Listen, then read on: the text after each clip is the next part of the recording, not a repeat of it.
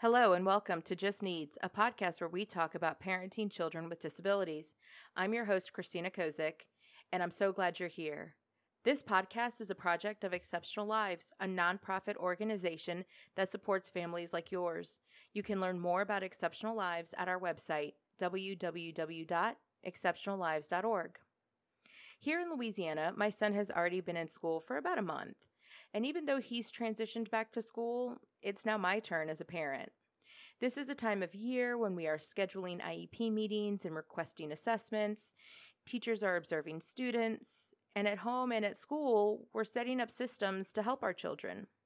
Now, don't get me wrong, I love a good system, and I love a good collaboration among team members.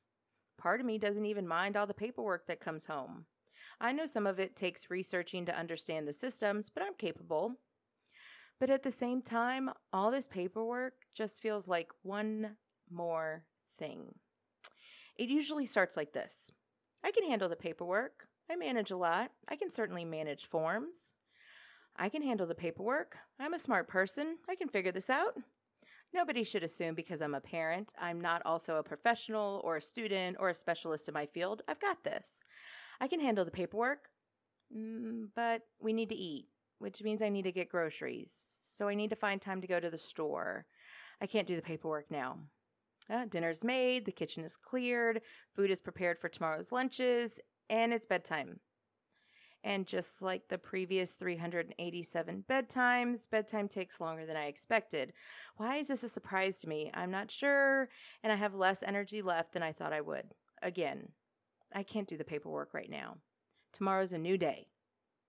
A fresh start and new energy. Coffee is poured and my list is made. I'm off. Check, check, check. Feeling good. Wait, why is the school calling? Reshuffle my day. My kid needs me. I can't do the paperwork right now. It's the weekend. So much time, right? Eh, sort of. Emotionally, my kids take up most of my energy, as they should. Physically, I'm needed by the kids, by the house, by whatever else comes up in life, and I need to replenish my own energy before going into a new week. I can't let my well run dry. Mm, I can't do paperwork right now.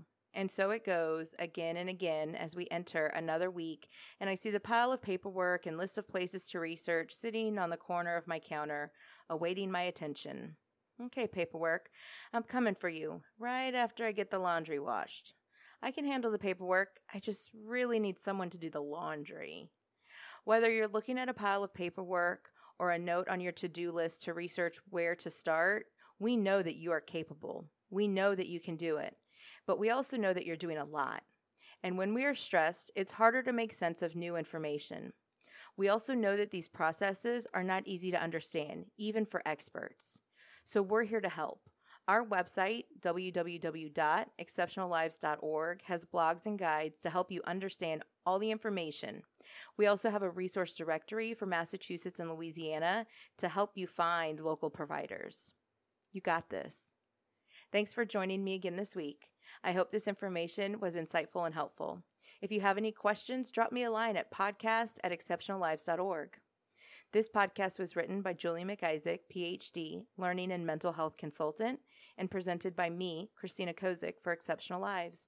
You can subscribe and follow the podcast at our website, www.exceptionallives.org forward slash just needs podcast. If you enjoyed this episode, please let us know by leaving a five star rating or review on Apple Podcast or wherever you're listening.